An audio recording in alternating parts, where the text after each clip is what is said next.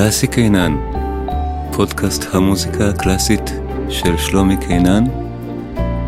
בואו נעבור על יצירות מופת וננתח אותן באופן שנהיר גם למי שאיננו מוזיקאי, אך רוצה לדעת עוד על אותה מוזיקה נפלאה שכל כך אוהבים ומעריכים. אפיזודה שנייה, מבוא לריכרד וגנר.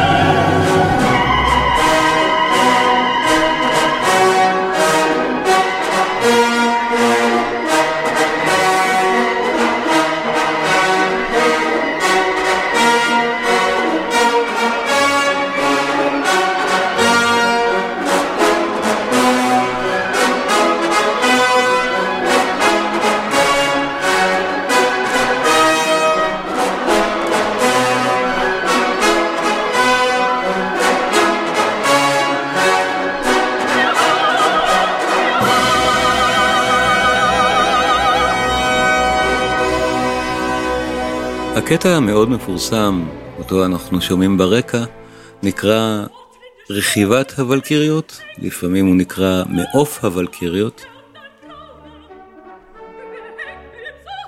המעוף הוא משום שעלילתית מדובר כאן על תשע הוולקיריות, אותן נשים לוחמות עשויות ללא חת, וכאן מתואר איך הן נושאות את הלוחמים הגיבורים המתים בקרב אל טירת השמיים, ולהלה. השם ולהלה מצלצל מאוד מוכר למי שאמון באמת על התרבות הפופולרית, כמו שמות אחרים, ווטן הוא אודין, דונר הוא תור, לוגה הוא לוקי. המיתולוגיה הנורדית, שווגנר מתייחס אליה וחקר אותה, תפסה בתרבות הפופולרית הרבה מאוד דרך השפעתו העקיפה של וגנר, אבל הנקודה החשובה היא שדורות שגדלו על שר הטבעות, או מלחמת הכוכבים, או משחקי הכס, או MCU, היקום של מארוול, מתחברים מצוין לתכנים הווגנריאניים כתוכן דרמטי קולנועי טלוויזיוני ולא כמוזיקה. וככזה הוא מרתק. הוא לא נופל בשום צורה ממה שהם צורכים כתרבות עמוקה שלהם היום. מוזיקלית, וגנר עושה כאן משהו מאוד מעניין. הקטע הוא בתשע שמיניות, משקל די נדיר או חריג, והוא משתמש במשקל הזה על מנת שכל סקציה תזמורתית תנגן את שלושת הרבעים אחרת, כך שהפעמה החזקה נופלת במקום שונה כל פעם, וכך נוצרת תחושה באמת של מעוף.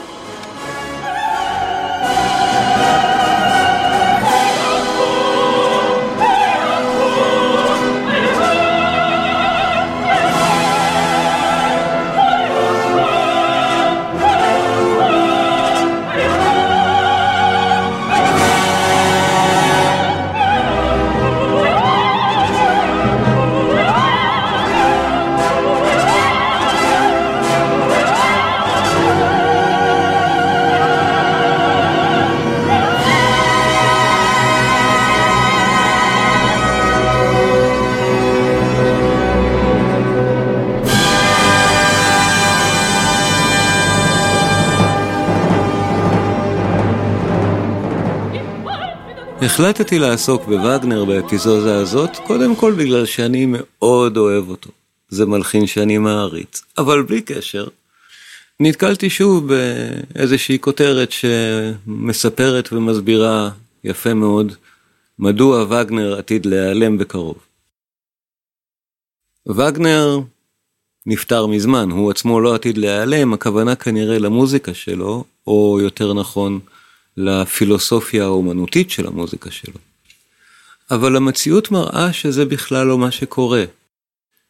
וגנר מכל גדולי המלחינים הולך ותופס יותר ויותר פופולריות ורלוונטיות בשלושים השנה האחרונות. הסיבות לתהליך הזה הן מורכבות, אבל ברור שזה לאו דווקא בגלל המוזיקה, אלא בגלל הסוגה אותה הוא בעצם הגה, ואותה הוא יישם בדרמות המוזיקליות שלו. ההתעקשות של וגנר לקרוא ליצירותיו דרמה מוזיקלית ולא אופרה, היא בדיוק הסיבה בגללה הוא רלוונטי היום. דרמה מוזיקלית, במובן הווגנריאני, דומה מאוד לסדרת טלוויזיה או לסרט קולנוע, לא לאופרה. ולכן וגנר תיאר את יצירותיו כיצירות מולטימדיה. ובגלל שהם אכן כאלה, זה משהו שהרבה יותר קרוב לאפוס קולנועי, או אפוס ספרותי. כל מה שהתבסס בתרבות הפופולרית על וגנר באופן מודע, כמו שר הטבעות, או כמו מלחמת הכוכבים, משחקי הכס וכולי, זהו למעשה הז'אנר הספרותי הקולנועי והטלוויזיוני הכי מצליח של זמננו, כשווגנר הוא למעשה האבא הגדול של הדבר הזה בפילוסופיה או בקונספציה שמאחורי הדרמות המוזיקליות שלו. לכן, מתחברים אליו היום נהדר, גם צעירים שלא מתייחסים לזה בכלל כמוזיקה קלאסית. אלא כמשהו שבאמת יותר דומה לאפוס קולנועי מיתולוגי. דבר נוסף שכדאי להזכיר אותו זה שהמוזיקה עצמה מפורסמת מאוד. מפורסמת ברחבי העולם, בישראל בגלל החרם, היא פחות מפורסמת כי היא לא מושמעת בשום מקום, אז אנחנו לא יכולים להכיר אותה מהאוויר. אבל מבחר הלהיטים במרכאות של וגנר מוכר מאוד לכל אדם על הפלנטה בערך, בדומה לרכיבת הוולקיריות שהשמעתי קודם, שמוכר במקרה גם כאן. אבל יש לזכור, כל אדם מכיר את להיטי וגנר, כמו שהוא מכיר בערך את להיטי מוצרט, בלי להתעמק יותר מדי מאיפה הוא מכיר את זה, וגם בלי להתעמק יותר מדי דווקא ביצירות במלואן, אותם לא כולם מכירים, אבל כמו במקרה של אריות מפורסמות מאופרות אחרות, מכירים את האריה, לא את כל האופרה. עוד קטע שמאוד מפורסם גם כאן בארץ הוא למשל זה.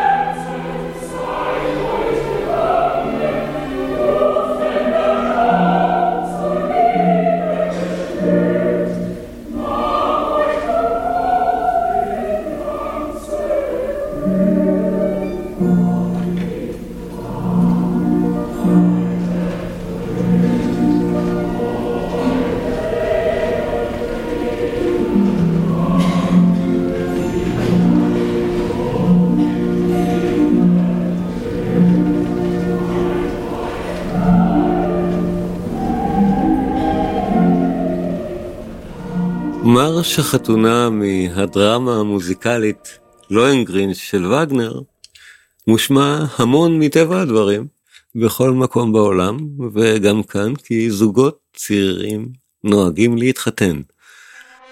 מרש החתונה השני של מנדלסון מחלום ליל קיץ גם הוא כמובן מושמע כאן בחתונות אבל בשנים האחרונות אנחנו שומעים הרבה את מרש החתונה של וגנר על הטקסט Here Comes the Bride, כשנראה לי שהסיבה היא פשוט שזוגות צעירים מאוהבים אמונים על תרבות עולמית ורואים בסרטים, טלוויזיה, קולנוע, בכל מקום. אה, זוגות מתחתנים לצלילי המוזיקה הזאת. זה באמת בסדר, כל עוד לא יודעים של מי המוזיקה, מדוע שהיא תפריע. וגנר הוא הרי סמל. המוזיקה עצמה היא לא הנקודה. דוגמה נהדרת מוזיקלית להיותו של וגנר סמל, בא ממשהו שאני מניח שכולנו מאוד מאוד אוהבים, והוא נוסטלגי לנו, מילדותנו. בטח שאני מרגיש מין צביטה בלב כשאני שומע את זה. רוג'רס והמרסטיין בעדינות משתמשים אכן בווגנר כסוג של סמל על מנת לומר משהו. ושלילה המוזיקה. ודאי שילדים, אנחנו, לא אמורים ולא צריכים להבין את זה. אבל זה שם, למי שמבין, ורבים, או בוגרים לפחות, ודאי שמבינים, כי מכירים את וגנר. A deer, a female deer. Ray, a drop of golden sun. Me, a name I call myself. A long, long way to run. So, a needle pulling thread. La, a note to follow. So, tea, a of jam and bread. That will bring us back to dough. יש קו מלודי ספציפי אליו אני מתייחס כאן. בואו נאזין לו לרגע כשאני מנגן אותו על הפסנתר ללא ליווי הרמוני.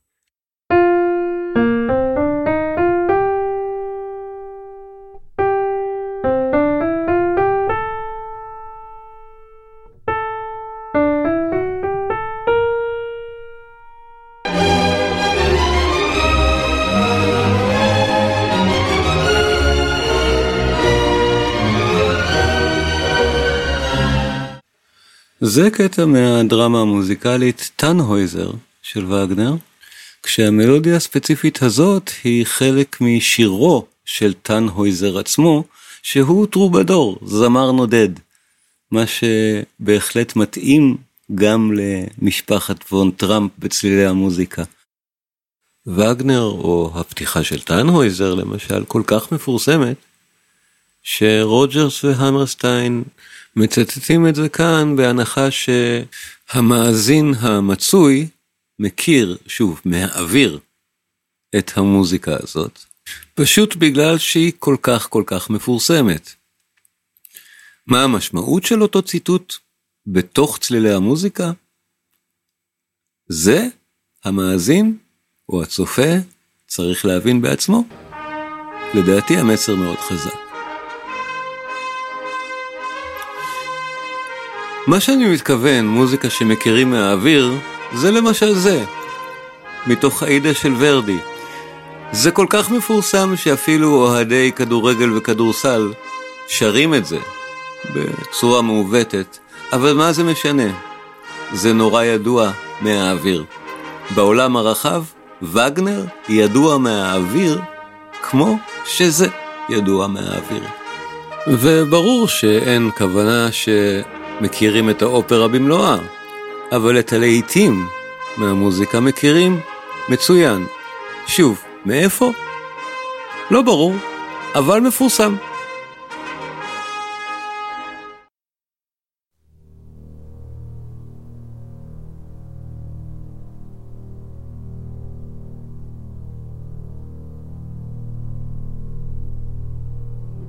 האפיזודה של היום מיועדת להוות כעין מבוא להאזנה למוזיקה של ריכרד וגנר, ואני אתמקד באמת בקטעים מאוד מאוד מפורסמים, והם הפכו להיות מפורסמים כי יש להם את האפיל הלהיטי הזה. לכן אלו קטעים שאמורים להיות מוכרים מהאוויר, שמענו אותם איפשהו, אבל כאן בארץ לא שמענו אותם איפשהו, שוב, בגלל אותו החרם, ולכן עבורנו הם כנראה אינם מוכרים. לייט מוטיבים, למשל, נושא שתמיד עולה בהקשר של וגנר, הוא כבר נושא ניתוחי יותר מעמיק, שאכנס אליו באחת האפיזודות הבאות. בינתיים, ריכרד וגנר, מבוא כללי, האזנה לכמה קטעים נפלאים שלו.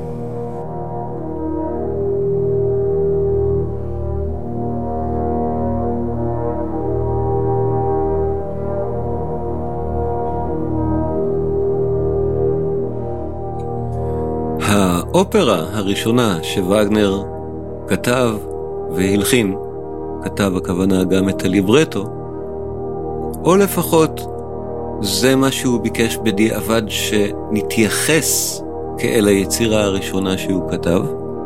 כדאי לזכור שהאמת לא עניינה את וגנר אף פעם. אבל בכל זאת, ההולנדי המעופף היא כל כך נפלאה, שהאגדה, שהיא הראשונה, באה לי טוב.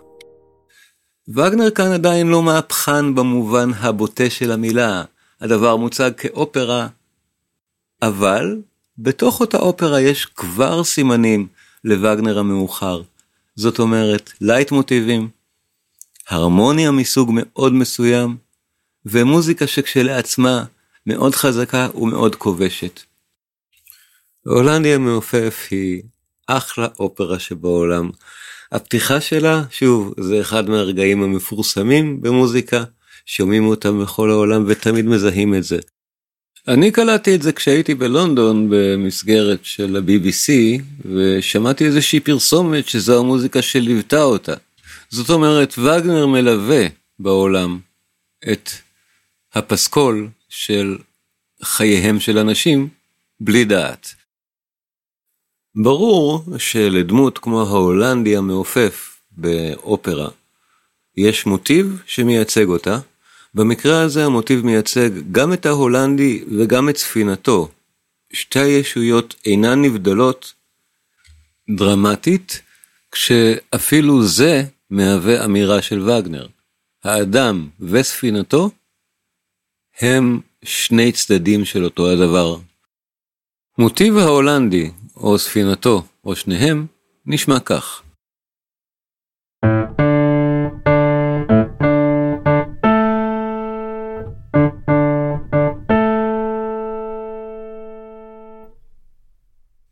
זה המוטיב שמייצג לכל אורך היצירה את ההולנדי או את ספינתו. יש כמובן עוד כמה מוטיבים או שמייצגים דמויות, אירועים או דברים אחרים באותה פתיחה, אבל כשנאזין עכשיו לפתיחה של ההולנדי המעופף, נסו להתחקות רק אחרי זה, זה מספיק בינתיים. מוטיבים של דמויות או של דברים אחרים ביצירה נמצאים באותה פתיחה גם, ננתח אותם כשנגיע לניתוח היצירה במלואה. כדאי לציין כאן, זאת יצירה מוקדמת מאוד של וגנר, כשהוא מכריז על עצמו שהוא ממשיך דרכו האמיתי של בטהובן. זה כמובן שנוי במחלוקת, וגנר היה אדם די מגעיל, או אפילו מאוד מגעיל, ודי שחצן, או אפילו מאוד שחצן. אז זה ממש לא זר להוויה הווגנריאנית להכריז בקולי קולות שהוא ממשיך דרכו האמיתי של בטהובן הנערץ. עד כמה זה נכון או לא, זה כמובן נתון לדיון וויכוח, אבל יש הצדקה מסוימת בשחצנות הווגנריאנית במקרה הזה. לשיטתו, הוא אכן ממשיך את בטהובן כמו שהוא הבין את בטהובן. ולכן הפתיחה של ההולנדי מצלצלת די דומה לאלגרו סימפוני של בטהובן, רק על סטרואידים. יש כאן אקספוזיציה ופיתוח של הנושאים שמוצגים, ולמרות שהם נושאים עם תוכן אופראי בעלי משמעות, הקטע מחוץ להקשרו בהחלט נשמע פשוט כמו אלגרו סימפוני נהדר. אז בואו נזכר, אנגן שוב את מוטיב ההולנדי על פסנתר, ומיד אחר כך נשמע את הפתיחה במלואה. נסו לעקוב אחרי מוטיב ההולנדי בתוך אותה פתיחה, הוא חוזר המון פעמים.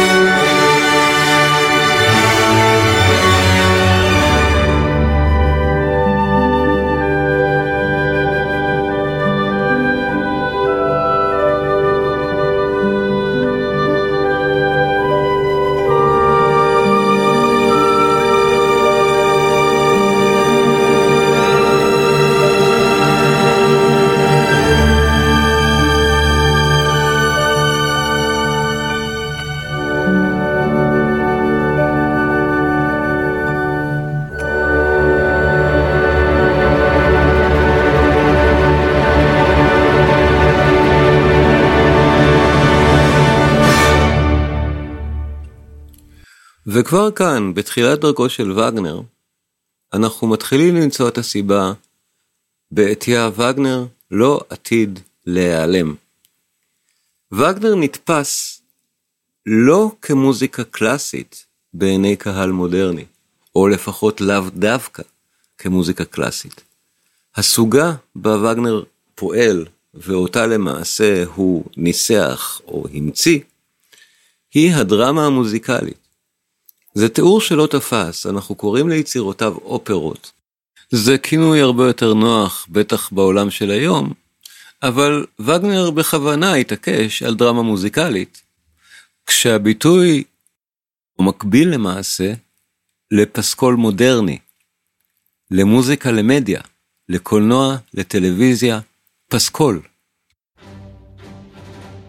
ה distinction הזה הוא חשוב, בגלל שבשנים האחרונות, אחרי Star Wars, אחרי שר הטבעות, הקהל הצעיר מבין את הסוגה הזאת של מולטימדיה, של הדבר שמוצג למעשה כסרט, כמוזיקה, יחד עם עלילה המבוססת מיתולוגיה, מורכבת ובנויה בהמשכים הרבה פעמים.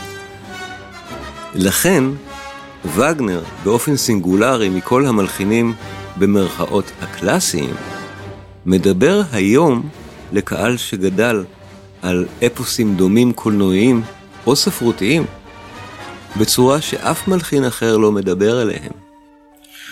העלילה של ההולנדי המעופף למשל, מזכירה במובן מסוים את שודדי הקריבים אפילו, לפחות את האפיזודה השנייה, את הסיקוול השני של הסדרה.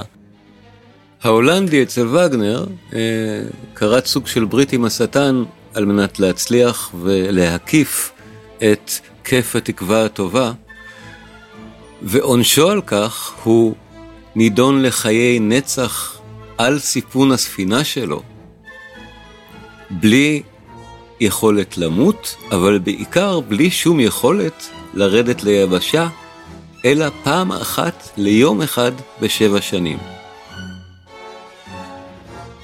הרדמפשן, הגאולה שלו, יכולה להגיע, זאת אומרת, הקללה תוסר, רק אם ימצא אישה נאמנה שתאהב אותו ותתחתן איתו. ברור שזה מוצג כאילו שאין נשים כאלה. זה הרי חלק מאותן מיתולוגיות או סיפורי אגדות מהסוג הזה. ולא רק זה, אלא שהקללה חלה גם על הצוות שלו, שכולם כבר מתים חיים, סוג של זומביז. אלו החומרים של פנטזיה מודרנית, בלי ספק בכלל. אלו החומרים מהם עשויים בלוקבאסטרים קולנועיים. ולכן, וגנר לא עתיד להיעלם כלל, להפך. קהל צעיר מבין אותו הרבה יותר טוב מהקהל שלפני 30 שנה.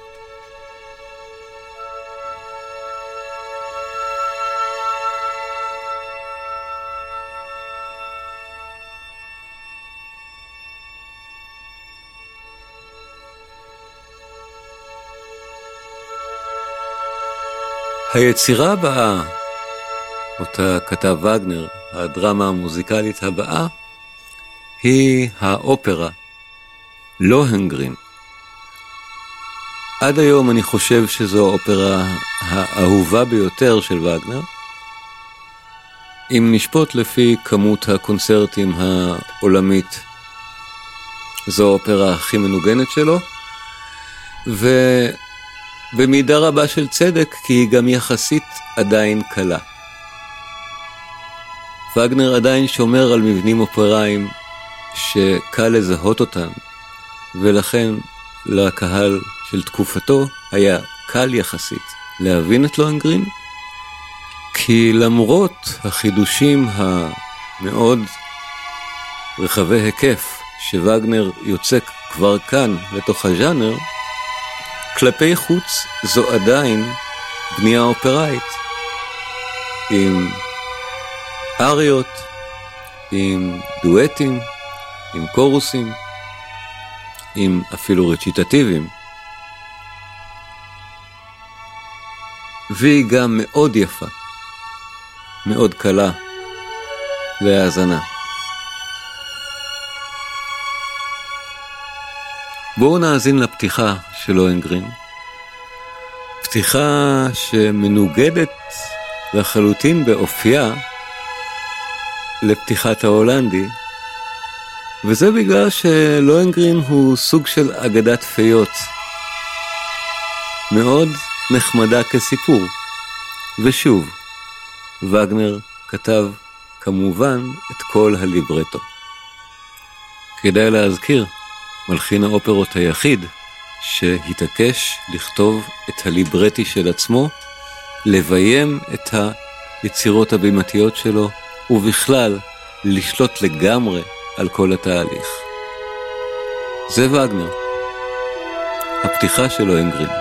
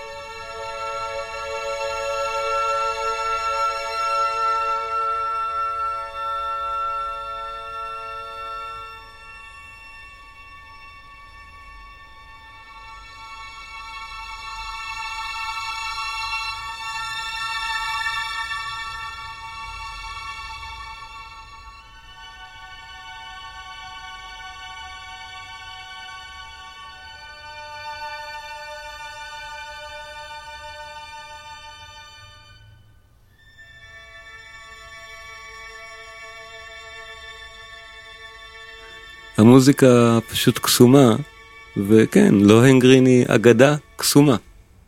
סיפור פיות, או סיפור אגדה מהסוג הזה. ומכאן נמשיך לאופרה הבאה בתור, אחרי לוהנגרין.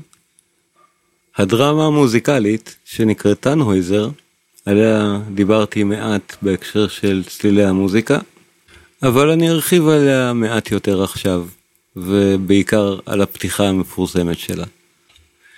לתקופתה טנהויזר מהפכנית מהרבה מאוד בחינות מוזיקליות, אבל בטח שהסקנדל שהיא יצרה לא היה דווקא מוזיקלי.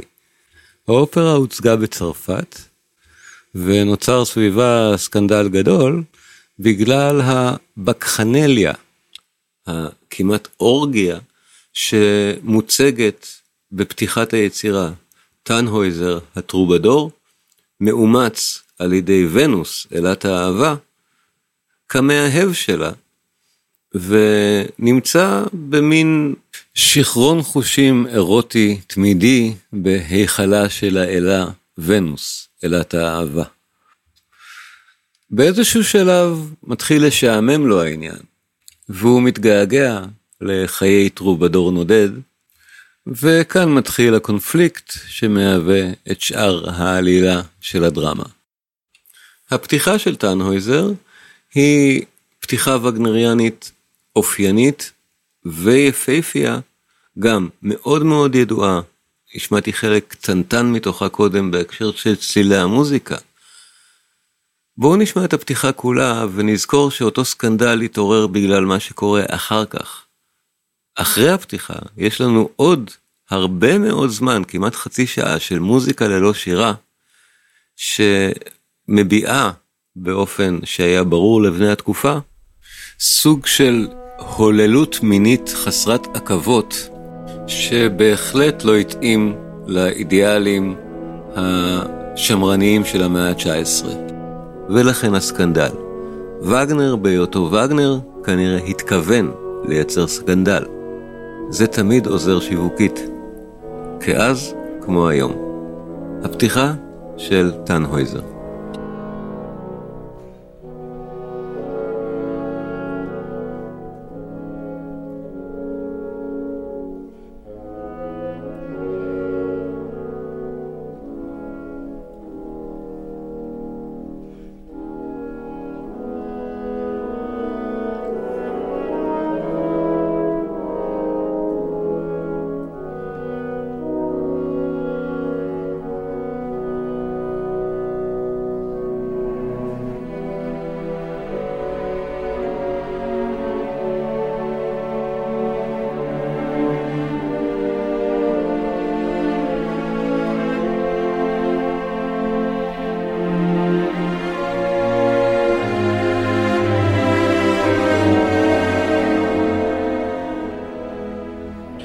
וכאן וגנר הוא כבר אומן במלוא כוחו.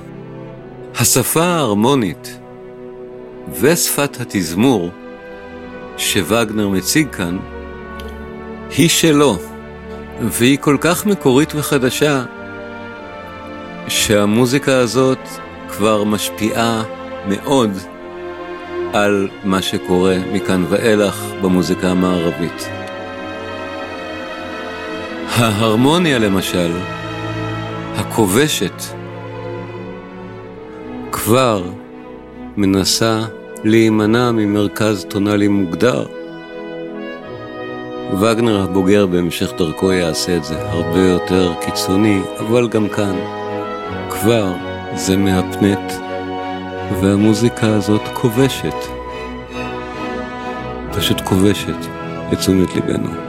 וקשה מאוד להפסיק להאזין לזה בדיוק בגלל שהמוזיקה כל כך מרתקת וכל כך יפה.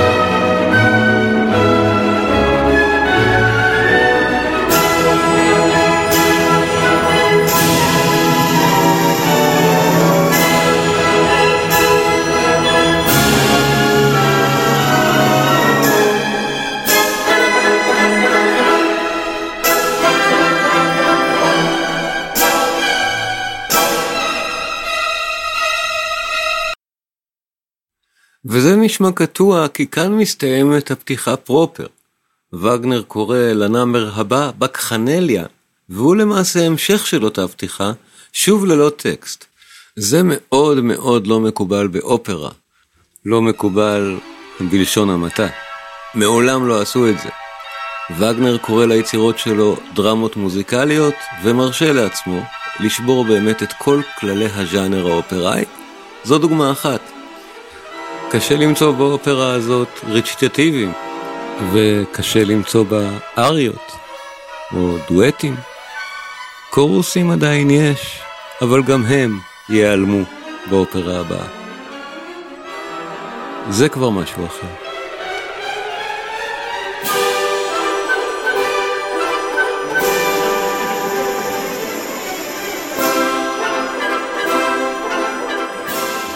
וגנר מהווה את אחת מהדמויות החשובות ביותר בהיסטוריה של אירופה המודרנית בהרבה מאוד תחומים פרט למוזיקה, בפילוסופיה, בתיאטרון, בחקר מיתולוגיות וחקר שפות עתיקות, אפילו בפסיכואנליזה. וגנר חיוני. אבל הוא חיוני גם כדמות פוליטית מרכזית וגם כהוגה דעות או כפובליציסט שמסביר איך לכתוב למעשה פסקול. אחרי טנהויזר פרסם וגנר שני מאמרים משפיעים מאוד, אבל בינתיים, בזמן פרסומם, הם היו חדשניים לגמרי ושנויים במחלוקת. האחד נקרא מוזיקה ודרמה. פשוטו כמשמעו. וגנר מסביר שם איך לדעתו יש לשלב את המוזיקה עם הדרמה באופן האפקטיבי ביותר האפשרי. השני נקרא בשם היומרני מוזיקת העתיד. וגנר צנוע בדיוק הוא לא היה. באופן אירוני, מוזיקת העתיד ככותרת היא במובנים רבים אה, יצאה נכון, אבל אנחנו מדברים באמת על 30 השנה האחרונות, בה הפסקול המודרני עשוי לפי כללים אותם ניסח וגנר. בקיצור נמרץ, וגנר עושה את ההבחנה הבאה. בכל סוגי המדיה הוא מתייחס לתיאטרון או למופע בימתי חי, אבל זה תקף גם למדיה של זמננו, מדיה טלוויזיונית, קולנועית או כל דבר אחר. יש לנו שני אמצעי הבעה בולטים. האחד הוא הטקסט המדובר או המושר, והשני זה מה שאנחנו רואים על המסך או על הבמה. לטענתו של וגנר, אמצעי הבעה חזק נוסף, השלישי, הוא הפסקול, הוא המוזיקה, שאם נכתבת נכון, לפי הכללים אותם ניסח וגנר, יכולה להביע בדיוק כמו שני האמצעים האחרים, יכולה להעביר מסר נוסף המובע אך ורק במוזיקה, וכך הוא מתרחש במקביל לטקסט או לוויז'ואל. הבעיה היחידה עם פרסומים מהסוג הזה היא שווגנר כתב אותם, אבל כתב אותם כמניפסט תיאורטי. לדעתו, זה מה שצריך לעשות, אבל לא הוא ולא אף אחד אחר לא עשה את זה. אז איך אפשר לדעת אם זה נכון? אז אחרי הרבה מאוד התלבטויות עם עצמו, החליט בסוף וגנר להתחייב לפרויקט שצריך באמת להיות אדם קיצוני, או לפחות אובססיבי לדבר, על מנת להתחייב לדבר כזה. פרויקט שעתיד לקחת 30 שנה של עבודה די מאומצת. מה שאנחנו מכירים כ... טבעת הניבלונגים או מחזור הטבעת. מחזור הטבעת היא טרילוגיה עם פרולוג. זה נשמע קצת באמת דומה למחזור טבעת אחר של טרילוגיה עם פרולוג שהוא ההוביט, זה של טולקין.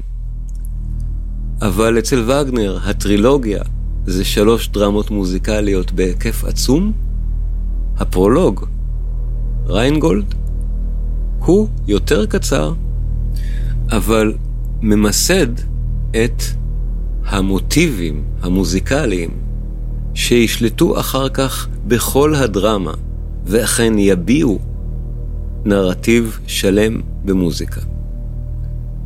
הביטוי לייט מוטיב מתייחס בדיוק לזה.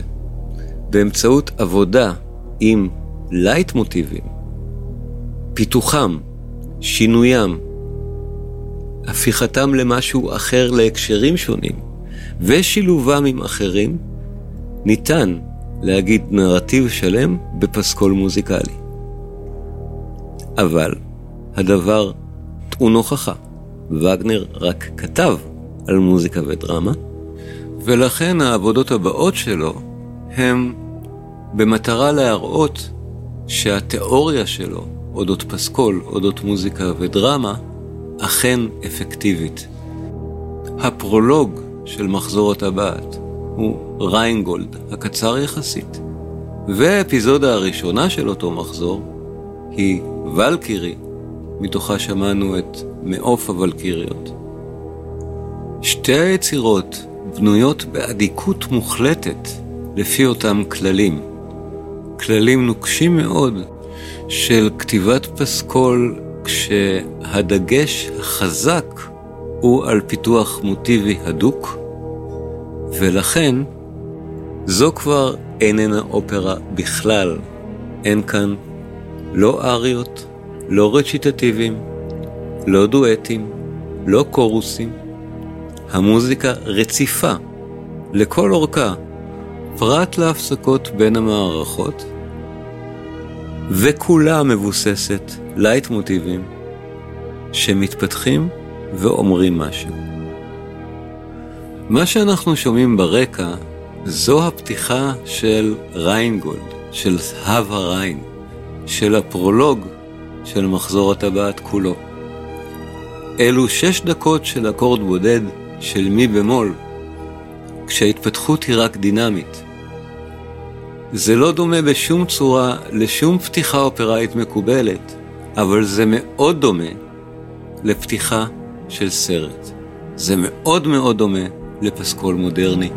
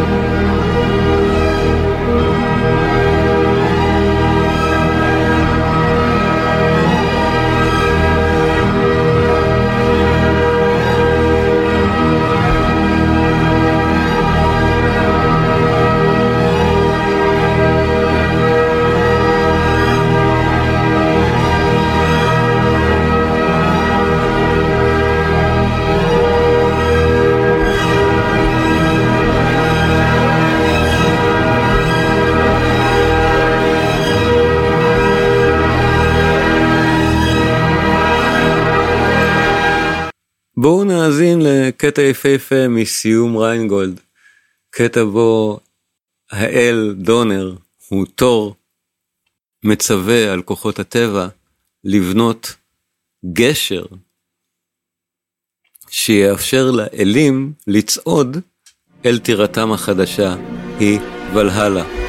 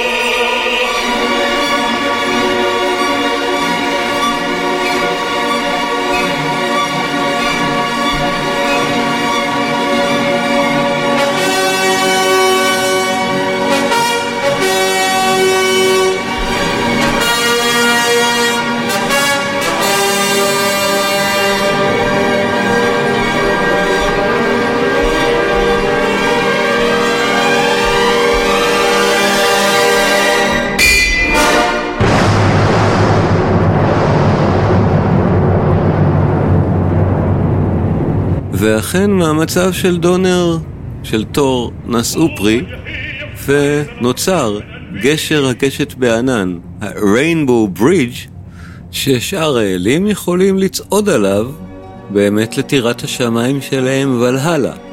ושימו לב עד כמה המוזיקה של ה-Rainbow Bridge דומה לפתיחה ששמענו קודם. זו מהווה למשל דוגמה נפלאה ללייט מוטיב. הקשר, גם גשר הקשת בענן וגם נהר הריין שפתח את היצירה, שניהם למעשה אספקטים של טבע.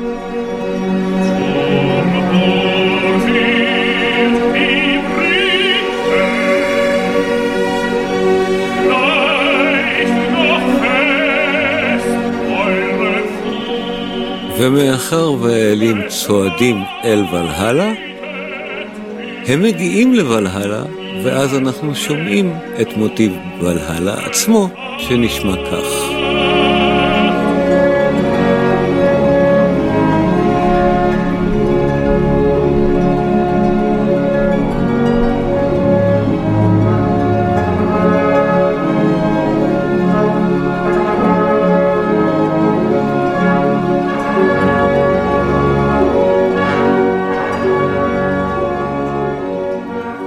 וגנר אה, כתב והלחין שני חלקים מתוך מחזור הטבעת, את ריינגולד ששמענו עכשיו, שהוא הפתיחה, זהב הריין, ואחר כך את ולקירי.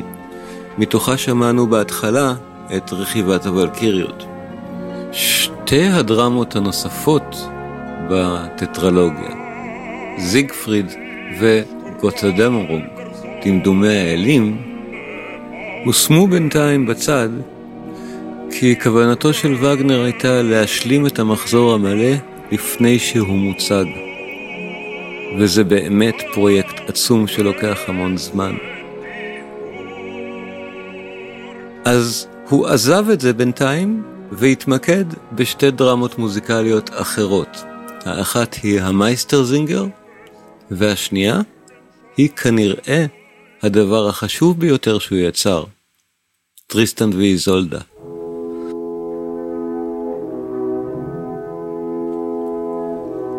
לפני סיום אני רק אסביר מדוע לדעתי, ולא רק לדעתי, אלא בכלל, המחשבה המקובלת ברחבי העולם היא שמכל המוזיקה הקלאסית במרכאות, כי אני לא יודע עד כמה וגנר אפילו יכול להיות מוגדר כמוזיקה קלאסית דווקא. לא רק שאיננו דועך ואיננו הולך ונעלם, אלא להפך. מכל הרפרטואר השוב קלאסי במרכאות, דווקא וגנר מדבר לדורות של עכשיו בצורה כמעט ישירה, בגלל שהם אמונים מאוד על אפוסים מהסוג הזה. קולנוע, שהוא מה שווגנר למעשה התכוון לעשות, כשלא הייתה טכנולוגיה שמאפשרת את זה. מתבסס על סיקוולים היום. שר הטבעות או מלחמת הכוכבים, בלי קשר להיותם מבוססים עלילתית וקונספטואלית על הרעיונות של וגנר, גם הרגילו את המאזינים המודרניים לאפוסים ארוכים, מורכבים, עם סיקוולים ועם עומק. וודאי שעוזר כשמדובר במיתולוגיה, מדובר למעשה בז'אנר שהוא ספרות פנטזיה, כשווגנר בלי דעת הוא האבא הגדול של הז'אנר הזה. לכן, בעשורים האחרונים, כשווגנר מבוצע או מוצג, נניח במטרופוליטן, הדבר משודר חי על מסכי ענק בכל רחבי העולם, וצעירים באים לראות את זה. באים לראות את זה לא כי הם אוהבים מוזיקה קלאסית, הם אוהבים סרטי פנטזיה, הם אוהבים את מלחמת הכוכבים, הם אוהבים את משחקי הכס.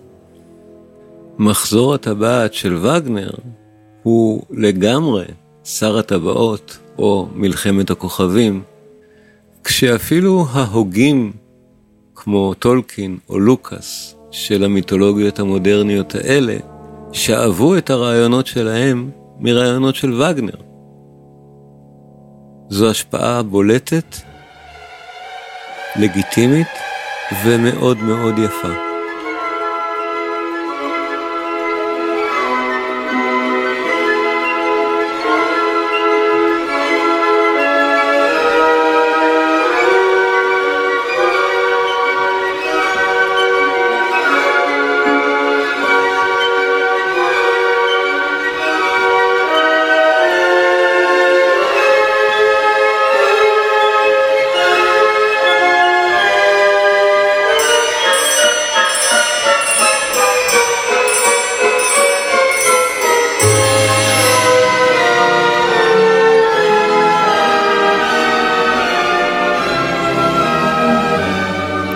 מה שאנחנו שומעים ברקע זה את הסיום של האופרה או הדרמה המוזיקלית ולקירי. השנייה מתוך הארבע שמהוות את מחזור הטבעת.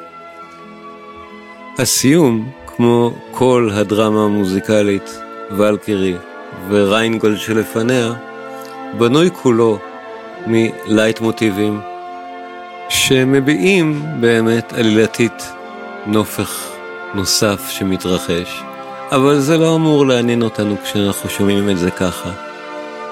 זו פשוט מוזיקה נהדרת ופינאלה נפלא של דרמה מוזיקלית יוצאת מן הכלל.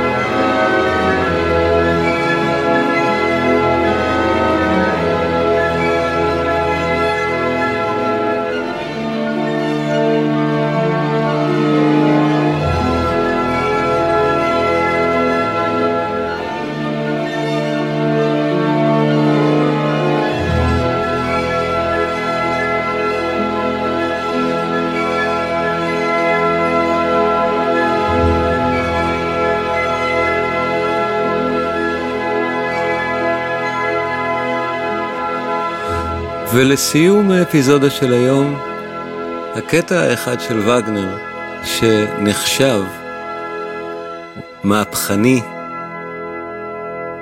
או סינגולרי בחשיבותו בתולדות המוזיקה המערבית. טריסטן ואיזולדה, או לפחות הפתיחה של טריסטן ואיזולדה. הרבה פעמים הקטע הזה נקרא בסופרלטיב של המוזיקה המשפיעה והחשובה ביותר של המאה ה-19, יחד עם התשיעית של בטהובן. עד כדי כך. זה אילן מאוד גבוה, אבל היא מכונה כך במידה רבה של צדק, מאחר ובפתיחה של טריסטן, וגנר שובר כל מסורת הרמונית שהייתה מקובלת לפניו, אבל הוא שובר את זה באופן שהדבר נשמע נפלא. הסתירה הזאת, איך זה יכול להיות נפלא כשזה כתוב בניגוד לכל כללי הקומפוזיציה המקובלים, הכתה בהלם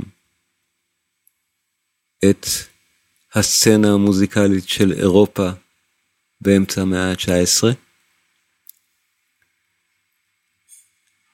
אין מרכז טונאלי בכלל לפתיחה של טריסטן, או לצורך העניין, לכל אורך הדרמה, אין לנו שום רזולוציה הרמונית. מקובל להגיד שזה פתח את הדלת למוזיקה של המאה ה-20, לסריאליזם. אולי כן ואולי לא. אבל הפתיחה של טריסטן כשלעצמה, בלי קשר לכל מה שנאמר עליה או מסביבה, היא מוזיקה מענגת, כובשת ונפלאה להאזנה. זה מהדברים שאי אפשר להפסיק לשמוע אותם. מתחילים, ואז מאזינים עד הסוף, נכבשים בתוך אותו טריפ שהוא הפתיחה של טריסטן ואיזולדה. אני הייתי שלומי קינן, תודה לכם על ההאזנה, נשתמע.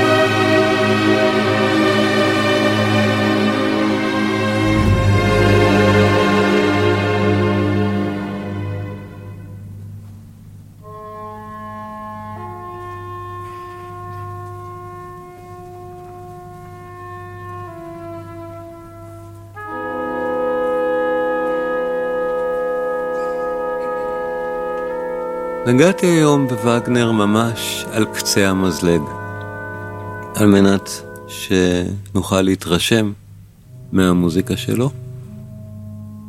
המוזיקה ומכלול יצירתו של וגנר, הדרמות המוזיקליות למעשה, סרטי הקולנוע הפיגורטיביים שהמוזיקה הזאת מהווה, ממש מבקשים ניתוח. מילים כמו לייט מוטיב הן מילים חיוניות, חשובות להבנה ומרתקות.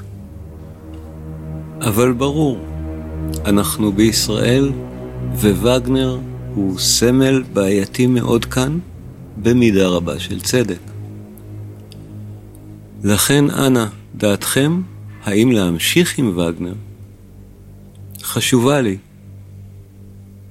אני צריך לדעת איך הדברים האלה מתקבלים, והאם מן הראוי לנתח אותם יותר לעומק? אז תגובות בנושא ניתן לשלוח לכתובת הפייסבוק שלומי קינן פרסומים בעברית,